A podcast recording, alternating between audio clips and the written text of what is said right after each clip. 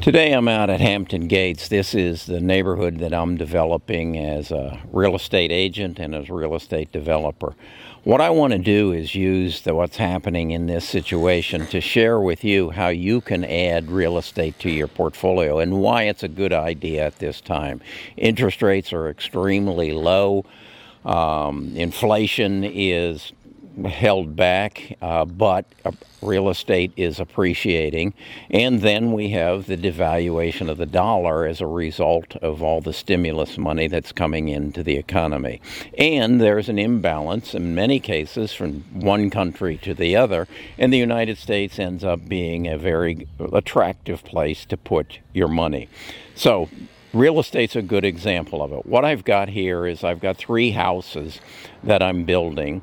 Uh, one of them's under contract, uh, and the other one we're in negotiations on. And then this house on this side over here, it's uh, not sold. Uh, but I'm contemplating going to the builder and actually buying it from him. I'll finance it through a HELO loan against my home, which is paid off, and get an interest rate of roughly 3%. And then I will show you how I'm going to do the research to make sure that this is a financially sound decision. The advantage I have here is I can basically buy this house with somebody else's money. First of all, I'm going to borrow the down payment from the bank, and secondly, I'm going to find a good renter who's going to pay me over the next 30 years or pay my heirs over the next 30 years and um, buy the house for me.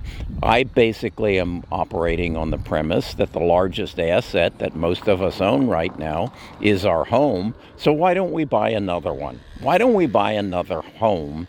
and let someone else pay for it. I'm going to walk you through the process that I'm going through, how I'm identifying what the value of the house really is relative to the other homes in the neighborhood, what kind of rent it will support, and then what are the costs associated with it project it out over the next 30 years, and is it or isn't it a good investment? I'm going to share that knowledge with you, and then I'm going to develop a course within the Best of Us investors where you will have access to the same spreadsheets that I have and the same information. I think this is a particularly attractive offer uh, to someone who from another country let's say you live in Argentina and your dollar is devaluing and you'd like to get it into US dollars, well, there's no better place to do that than in a piece of real estate like this. So I'm going to explain that to you, and we're going to open up a whole new world of investing to you. Best of Us Investors presents Kerry Grinkmeyer. The first thing I want to do is go to my MLS and find out what the houses are selling in the community that I'm looking at. So I've entered status of sold. Um, I'm I know I want to be in the price range of three hundred to four hundred thousand dollars, and I want to be in Irondale. I've entered the time frame of the last year, uh, February uh, the first 2020 to current date, and it tells me that 55 homes have sold. So I push search, and it shows me the homes that have sold in this area uh, over the past year. And what you're going to see is they all kind of look alike because there's, and they're all in this Grants Mill area. This is a community, a open field that has been developed over the last three years um, putting homes on very small lots. And as you'll notice, all the garage doors are facing the street, uh, except for this one here down here in uh, Bainbridge. But nonetheless, we can see that we, we have a three bedroom, two bath house. We can see, go over here and see that a three bedroom, two bath house, right actually across the around, around the corner from us was listed at uh, 374,000 and sold for 365. Then if we look uh, even further up at the the Grants Mill, we can see that their houses are again around 356. So we know the house is priced right. We're we're in the ballpark relative to what the the community will support. Now what I want to do is find out how many homes are currently available for sale in this area. So I'm going to change this from uh, sold to active. And what I'm finding is that there is one house, one house that fits these criteria uh, currently available. And let's see what it is. It's a it's a house in the um, the Barrington Court. This is uh, uh, again a zero lot line type community. It's up for 309. It um, has three bedrooms and two baths, and its square footage is just a little over uh, 2,000 square feet. So our house is a little bit bigger than this. And let's go down here and see it's been on the market for 14 days. So you can see this is a pretty short supplied market that uh, would be probably welcome uh, another home. This house was actually built in 2010, so it's a 10 year old home. Now I'm going to go and look at rentals and see what's available in the community for rent. I see there are three houses for rent. Here are the three houses for rent. Um, here's a three bedroom, uh, two bath, a three bedroom, one bath, and a four bedroom, two bath. So let's let's take a look at the three bedroom. Not an attractive home, something of a modern looking home and let's see how long it's been on the market for 12 days and the asking price is 1396 i don't think this is competitive. Then the other house um, is a three bedroom one bath. That again is i know where that is. That's not going to be competitive. This again i don't think is a competitive home. This home is out for $1300 a month. It's been on the market for six days. So you can see there's not a lot available. So the next thing I want to do is go to this spreadsheet that I've created that'll give me basically a view of exactly is this going to be a profitable uh, endeavor or not. I believe I can buy the house for $325,000. I'm going to give a down payment of 42,000. Uh, there will be origination fees, I'm estimating at $2,264. Closing costs of 500 So my initial cash outlay will be $44,764. Now, where will I get this money? Actually, I'll borrow it. I'll go to the bank and uh, take out a HELO loan against my current residence and uh, borrow it probably at somewhere around uh, three and a half percent. Actually, I'm putting an interest rate down here of three and a quarter percent. Now, all these numbers feed everything else. I'm going to ask rent of $2,000 a month. I'm estimating that I'm going to have a t- 10% vacancy, um, which would be roughly uh, one month of vacancy.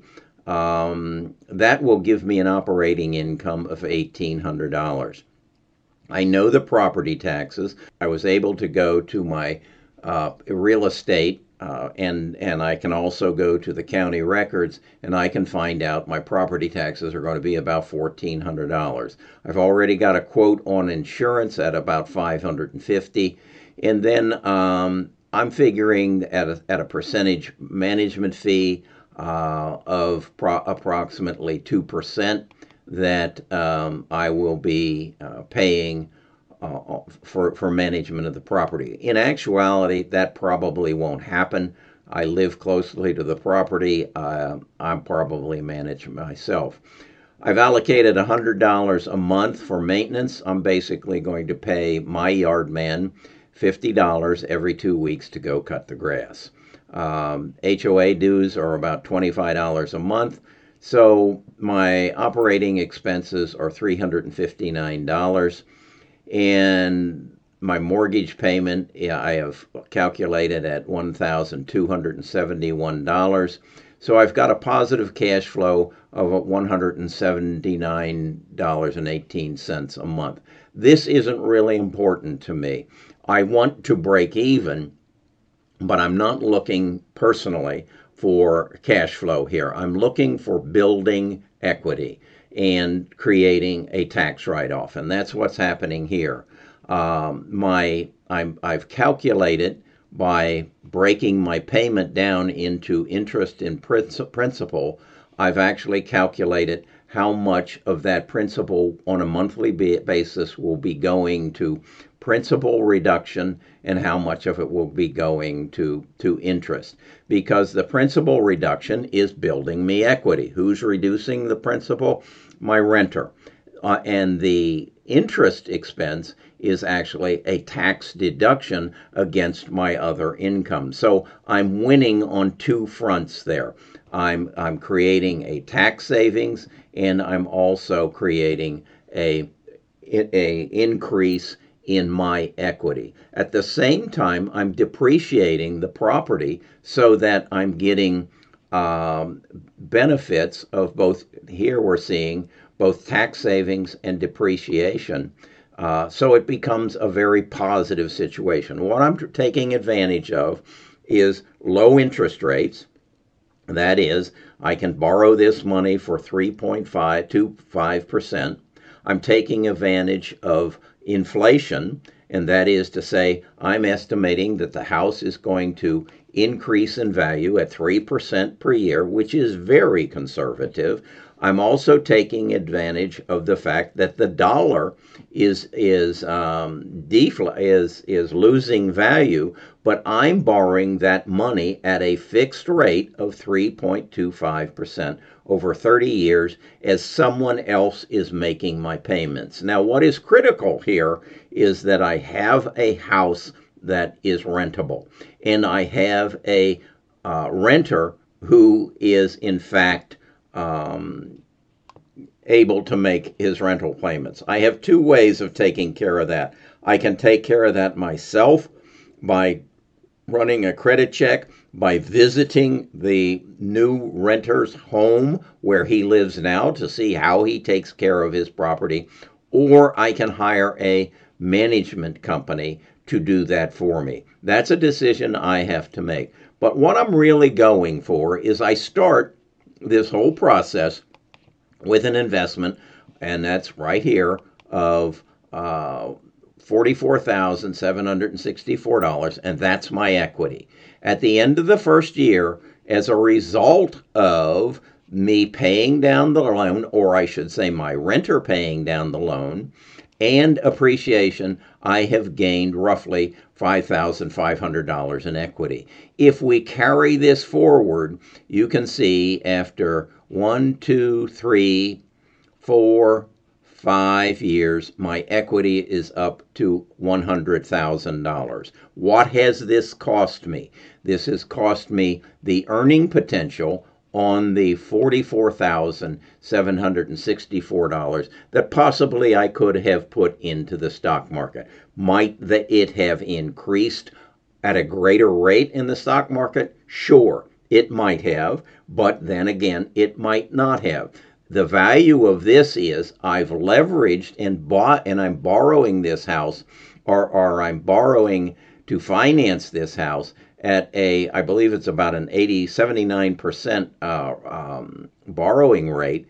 And the bank is not reevaluating the house every day like the stock market would, like my broker would, if I was buying the, the a stock uh, forty four hundred thousand or three hundred and fifty twenty five thousand dollars worth of stock with four hundred and seventy uh, for $44,764 of my money invested, they're not they're not going to give me a margin call on this house.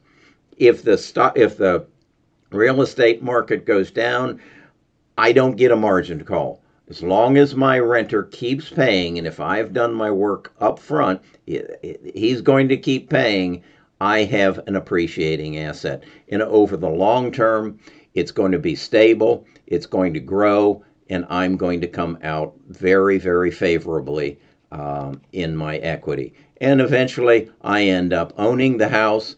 Uh, I would guess at the end of 30 years, this house will double in price. So my uh, $325,000 investment turns into a $650,000 um, free and clear investment and uh, it has worked out quite well for me. Okay, let's review what we've done. We've we've identified a piece of property that we think is going to appreciate in value. We've also identified a neighborhood that we think is ripe for rental property. We only could find two houses that were actually for rent and they weren't on the market long. So I don't think I'm going to have much difficulty renting this house. But you got to do the legwork. You got to do it. And then we went through the numbers to see if it worked. That is that is critical. To just go buy a house and hope that everything falls into place is is not smart. It's just like buying stocks. You got to do your research and you got to know what's going to happen before you jump into it. The other things we've got run, going in our favor is we're in an, a property inflationary environment. That is, there's a shortage of property. And so we know that the value of the property is going to go up. We're taking advantage of leverage. That is to say, that we're going to borrow the money to buy this house at an extremely low interest rate, probably, as I said, three and a quarter percent. That's unheard of and then I'm locking it in for 30 years. So no matter what happens to the dollar, if the dollar devalues, then my the value of my house goes up proportionately. So and I'm locked in at a 3% rate in today's value dollar. So that is a win. Then the the fact is it's a fixed rate mortgage. Make sure you get a fixed rate mortgage because interest rates may go down a little, but they don't have any room to go down very far. So you want a fixed rate. The other thing, and I want to kind of expose my audience to, if you're a foreigner and you want to you're in a country where your dollar is devaluing substantially, at, least faster than the US dollar, there's no better place to to park your money than a house like the one I just showed you. And if you're having difficulty, I can connect you with someone who can help you find a similar prop, uh, proposition here in the United States. This is how you make money. It's it's a very passive way of making money. I think the thing I really like about it the bank isn't i'm i'm so leveraged that is to say i'm borrowing every dollar that I to, to buy that house. I'm putting my house current house up as equity and uh, the bank unlike the stock market is not going to give me a margin call. They don't reevaluate the house price on a daily basis and say, Kerry, you are 70% leveraged into this house and um, you got to come up with some more money. Or we're going to sell the house out from underneath you like they would in the stock market. No, no one, no one's going to go out and reappraise my house six months, eight months, ten years from now. As long as my renter makes the payments and I make the payment on the mortgage, we're good to go. So I think you, as an investor, as a serious investor, this is an avenue for you to grow your portfolio substantially. Again, I come back to it. 90% of the people in the world's largest asset is their home. So why don't you buy another one? And then get somebody else to pay for it. But you got to do the work. You got to do the legwork. Now, I'm going to put a class in Best of Us Investors, uh, probably right shortly after the 1st of March. And I'm going to make give you access to a step by step process and then give you access to the spreadsheets so you can plug the numbers in and you can know before you go forward whether this is a good investment or not. So, that's how to get real estate into your portfolio. That's how to become a smart investor. If you like this kind of video, if you want to expand your knowledge, go to bestofusinvestors.com. Sign up, give me your name and your email address. I'll connect you to the Discord, and that's where we'll give you access to not only how to get into real estate, but we're going to work on classes on how to say keep more of what you make by understanding your tax code. And by the way, if there's any of you in Canada who understand the tax code because it's different in the United States, get in touch with me because I have a good following in Canada and they'd like to know how to keep more of what they make. But our ultimate goal is what? Gather $24 million between you and your spouse that you can pass on to your heirs because that's what the United States tax code allows us to pass on uh, income estate uh, tax free. Okay, I'll be talking to you again tomorrow. Kerry Grinkmeyer, Best of Us Investors. Thumbs up, ring the bell, and subscribe.